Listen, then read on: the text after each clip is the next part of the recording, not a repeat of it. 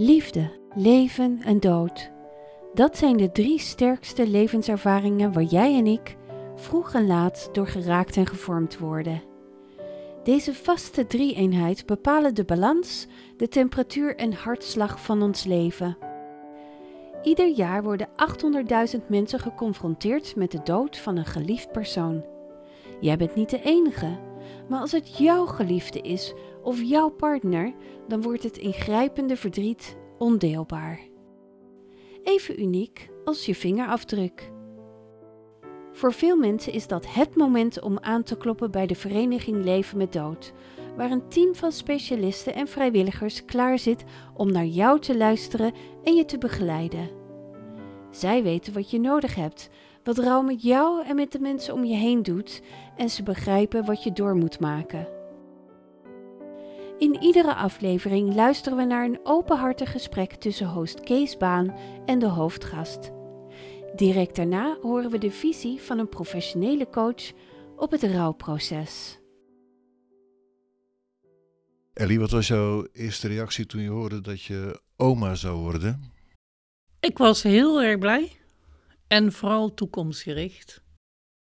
Want ik had hele ideeën in mijn hoofd wat ik allemaal met dat kindje ging doen.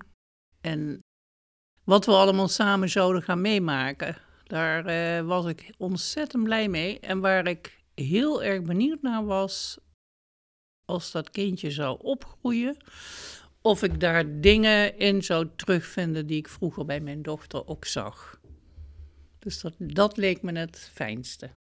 En had je al fantasie over wat je me zou gaan leren? Ja, dat had ik uh, niet van tevoren toen zij nog zwanger was, maar toen die geboren was en ik uh, de eerste dag weer van Zuid-Limburg terug naar huis reed met de auto.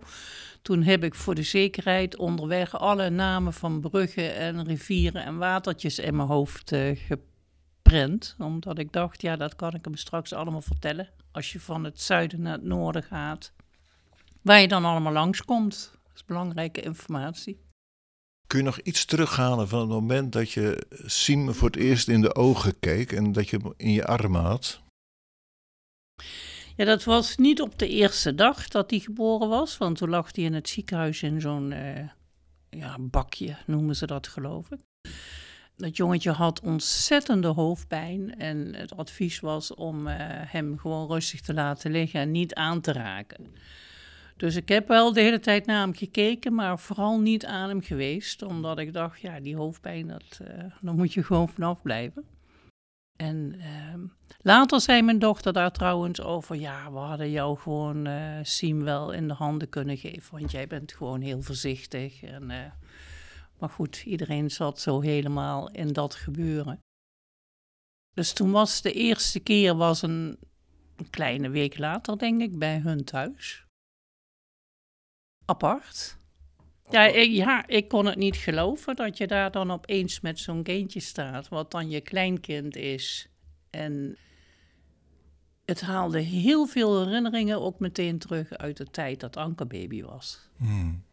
Dan zie je je gewoon in twee verschillende lagen staan eigenlijk.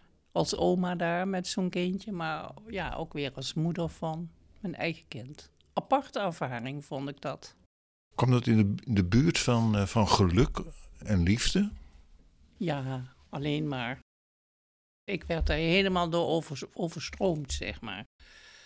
Ja. Overstroomd? Ja. Ja, echt alles. Van kop tot teen voelde ik dat helemaal met dat kindje in mijn, in mijn handen. Ja, zeker. Toen kreeg je te horen van uh, is overleden. Op een vrijdagavond belde Jasper me uh, van het gaat helemaal fout met Siem. Nee, Anke belde eerst. Anke belde mij op van het gaat helemaal fout met Siem.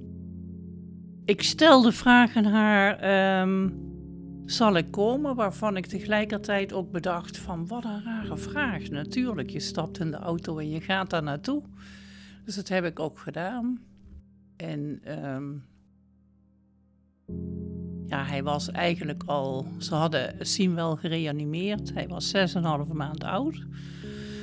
Maar uh, hij heeft nog uh, eh, 24 uur in het ziekenhuis gelegen. Ze hebben ook nog een operatie gedaan. En uh, Nou ja, na 24 uur is toen besloten om hem van de apparatuur af te halen. En toen was hij ook meteen weg. Dus dat was het eigenlijk. Maar wel daar de hele tijd bij geweest en eh, alles gezien en meegemaakt. Hoe zwart en hoe zwaar is dat geweest? Ja, dat kan ik eigenlijk zo niet zeggen. Ik vond het niet. Het is een moeilijke vraag, want eigenlijk denk ik van ja, het was niet. Op dat moment was dat niet zwart of heel erg moeilijk. Je zit in de situatie en je handelt de hele tijd. Ik zag wat er gebeurde. Hè. Ik zag ook, ik wist ook meteen, ja, dit gaat niet meer goed komen. Dit, uh, dit kindje eh, gaat, uh, gaat sterven. Maar ja, je zit de hele tijd in een. Ja, ik kan het niet uitleggen. Maar zwart en dat, dat is het niet, zeg maar. Zo zie ik het niet in ieder geval. Maar je werd eerst overspoeld, zeg je, door geluk en door liefde. Ja. Werd je toen niet overspoeld of, of dat je kopje onderging in, in verdriet of in, in rouw? Nee, nee. nee op, op, dat moment helemaal niet, zeg maar. Gewoon heel erg gevangen in wat er allemaal moet gebeuren. Wat doe je? Uh, en er heel erg voor mijn dochter en de man zijn. Um, en allerlei dingen bedenken. Gewoon. Um, er zijn meerdere uh, mensen al overleden, dus we waren eigenlijk al ook zo van, nou misschien gaat hij dan daar naartoe of kan iemand hem ergens opvangen, weet je wel. Meer dat zat in mijn hoofd. Je gelooft in een soort leven na de dood? Ja, dat denk ik wel, ja. Was dat dan troost? Um, ja, vond ik wel een veilig gevoel eigenlijk dat er ergens energieën zijn, of wat dan ook, hè, hoe je het ook wil noemen, die uh, hem daar zouden ontvangen en uh, mee zouden nemen. En dat het dan voor hem goed zou zijn. Zeg maar. Mm. Dus dat dacht ik wel. Daar geloofde ik wel in. En dat gaf zeker troost in een. Uh, ja, ja. Maar kon jij er ook zijn voor Anke en Jasper? Ja, ik denk eigenlijk alleen maar. Ik was niet met mezelf bezig of wat dat voor mij betekende, maar heel erg. Ik was opeens, zeg maar, weer meteen moeder. Dat was het. ja. Ja, dus voor mezelf was ik helemaal niet uh, bezig, zeg maar. Het was echt voor hun. Ik ben de hele week ook bij hun geweest, tot en met uh, de dag na de begrafenis. En um, ja, is geen moment iets van mezelf opgekomen. Heel erg gefocust op uh, wat is er voor hun nodig en wat kan ik doen en waar kan ik het ondersteunen. Kun je met terugwerkende kracht zeggen dat je uh, later wel dat verdriet hebt gekregen? Ja, weken later. Want eerst ben ik thuis en dan ben ik, uh, is het afgelopen. Ik dacht, nou, nu houdt alles op. Dit is het ergste wat er in mijn leven uh, gebeurd is. Het allerergste? Het allerergste, ja. Het aller, allerergste. Um, ik realiseerde me uh, opeens ook heel erg wat mijn moeder had meegemaakt. Zij haar 25-jarige dochter verloor.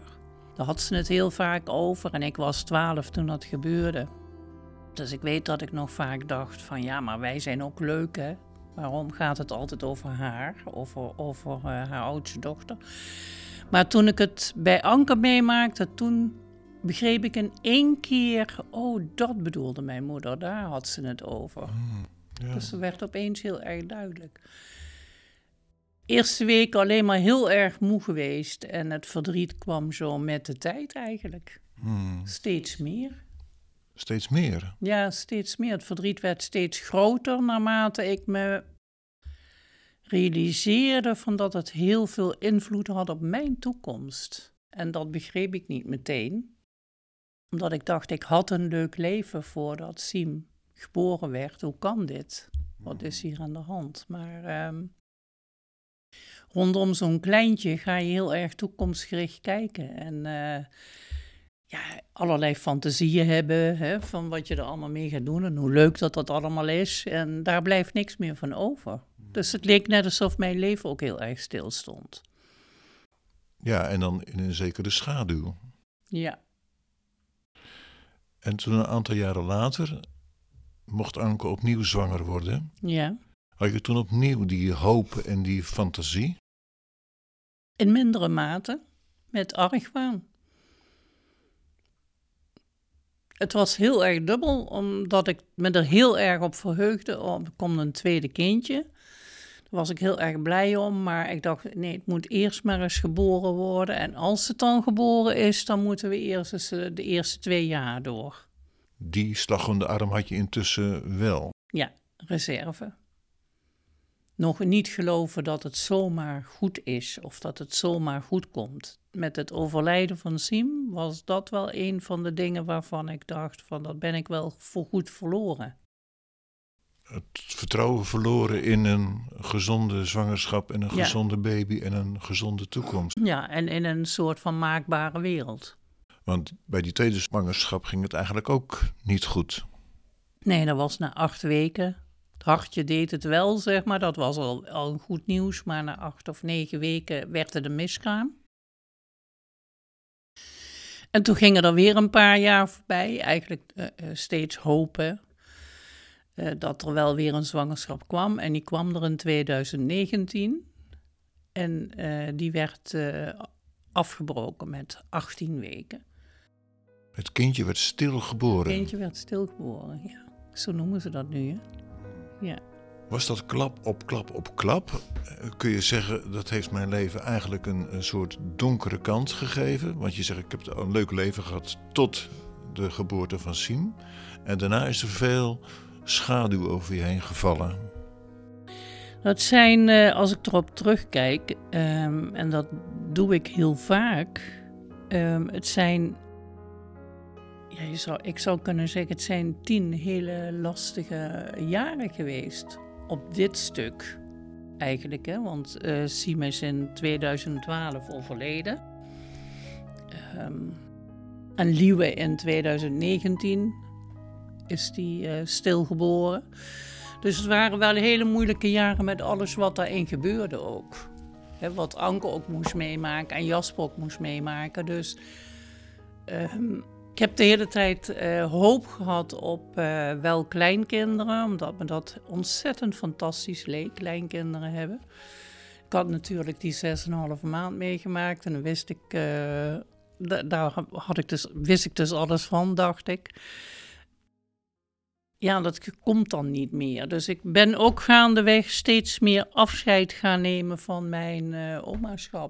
En hoe doe je dat dan? Proberen om het te accepteren dat dit, deze dingen in je leven kunnen gebeuren. Mhm. En ehm, steeds bedacht, ja, het leven is zo mooi. Ehm, ja, dit is gewoon verschrikkelijk wat, wat, er, wat me overkomt. Waarom? waarom? Waarom bij mij? Waarom moet ik dit hebben?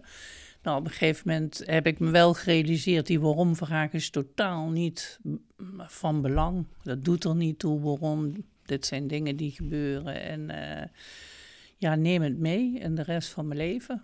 Probeer er iets moois van te maken. en maar hoe doe je dat dan? Ehm, opnieuw gaan eh, kijken naar de kleine dingen ja, die ook geluk geven. Het samen zijn met hun bijvoorbeeld, met Anke en Jasper, vind ik eh, erg fijn dat wij ehm, een hele goede. In deze periode, zeg maar, dat we daar zo goed over hebben kunnen eh, praten. Zou je bijna kunnen zeggen dat al die ervaringen van het verlies, dat dat jullie onderlinge band, laat ik zeggen, verdiept heeft? Ik wil er geen mooie draai aan geven, maar ik hoor je wel zeggen, er is een speciale band ontstaan tussen Anke, Jasper en jou. Ja, zij hebben mij heel erg toegelaten in hun, eh, in hun eh, rouw en in alles wat zij meemaakten. Daar hebben ze me heel erg in toegelaten. En dat heb ik, ja, dat heeft mij ontzettend geholpen ook. Ook in mijn eigen rouwproces. Ook de manier waarop zij naar mij keken, wat ik verloor als oma, zeg maar, dat we het daarover hadden, dat heeft mij heel erg geholpen.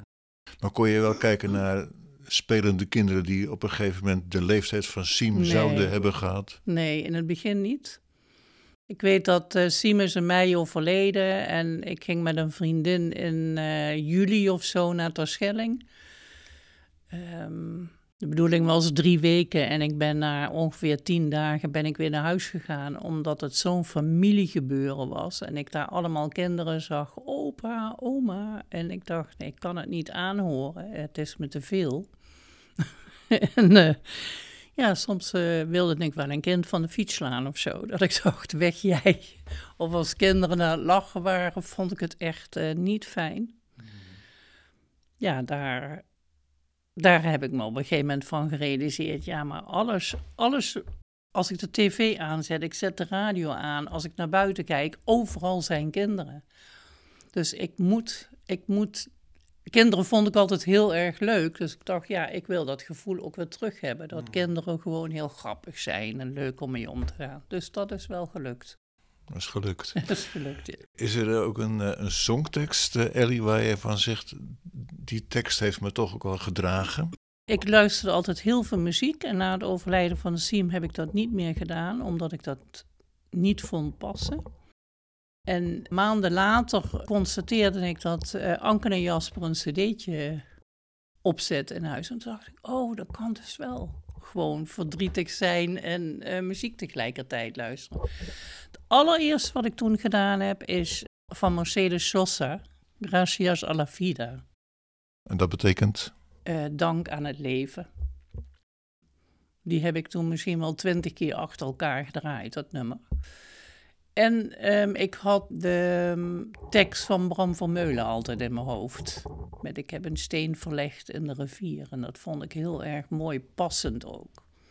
En van dat zo'n kindje, wat maar heel kort eigenlijk in het leven is geweest, dat die zoveel kan veranderen. Bijzondere gebeurtenis eigenlijk ook. Heb je die tekst paraat? Ja, wil je er een stukje van horen? Je hebt een steen verlegd in een rivier op aarde. Het water gaat er anders dan voorheen. De stroom van een rivier hou je niet tegen. Het water vindt er altijd een weg omheen. Misschien eens, gevuld door sneeuw en regen, neemt de rivier jouw kiezel met zich mee, om hem dan glad en rondgesleten te laten rusten in de luwte van de zee. Je hebt een steen verlegd in een rivier op aarde. Nu weet jij, dat je nooit zal zijn vergeten.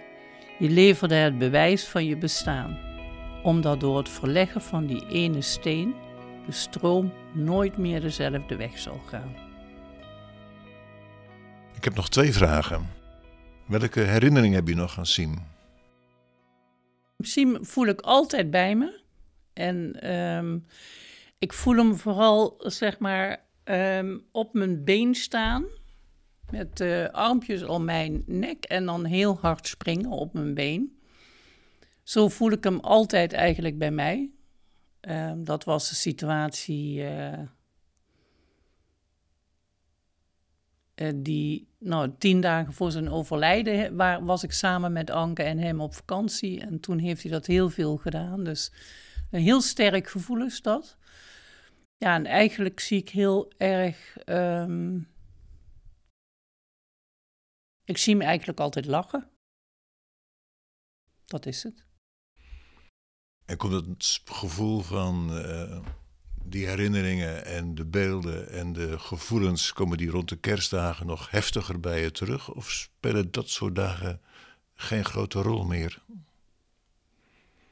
Nee, ik. Um,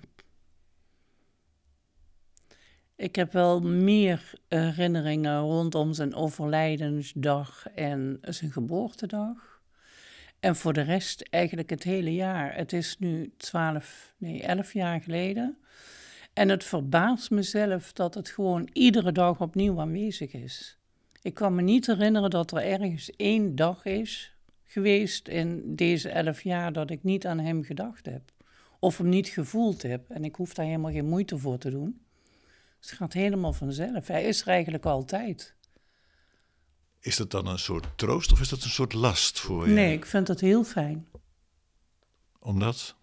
Dat het een hele prettige aanwezigheid is. En in het begin vond ik dat wel moeilijk, maar de laatste jaren word ik daar heel blij van. Dat ik hem nog steeds zo dicht bij me heb. Ben je toch nog een soort oma? Ja, zo zou je het kunnen zeggen. Ja. ja. Dankjewel. Graag gedaan.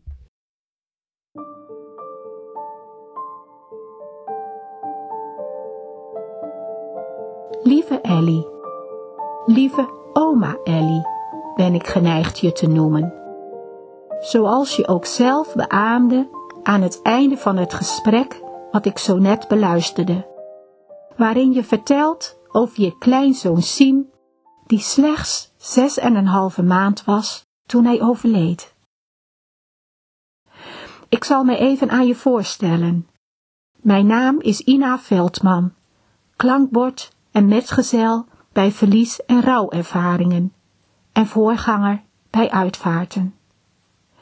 In de eerste weken na het overlijden van Siem zette je je bijna automatisch over jouw eigen pijn heen om te kunnen doen wat gedaan moest worden, namelijk de hele praktische zaken van het regelen van een uitvaart voor je kleinzoon. Alleen op deze manier kon je Anke en Jasper bijstaan in die allereerste moeilijke weken.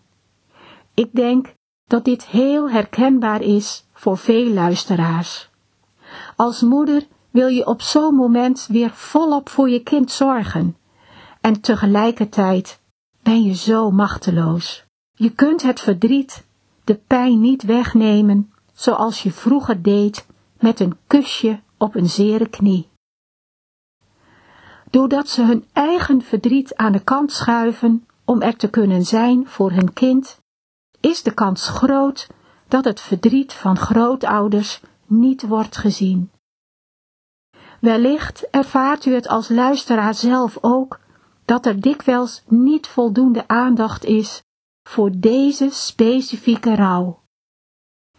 Meestal wordt er naar uw kind gevraagd en niet hoe het met u gaat.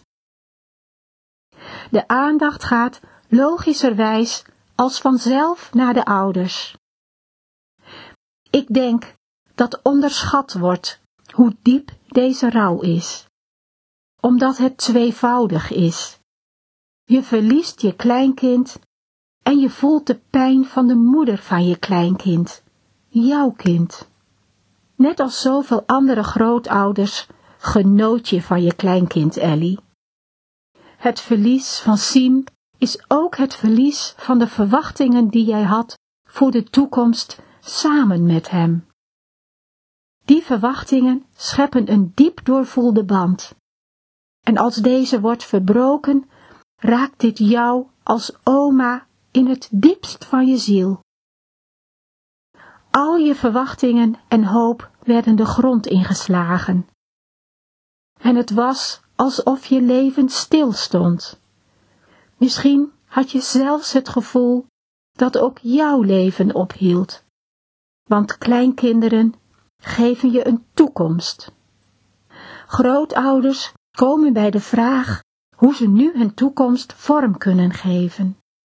In jouw situatie een toekomst zonder zien, zonder kleinkinderen, omdat ook twee andere kleinkinderen het leven niet konden beginnen. Je vertelt hoe je later toch bij je eigen rouw kon komen. En dat je met Anke en Jasper ook openlijk kon praten over wat het verlies van Siem met jou deed als oma.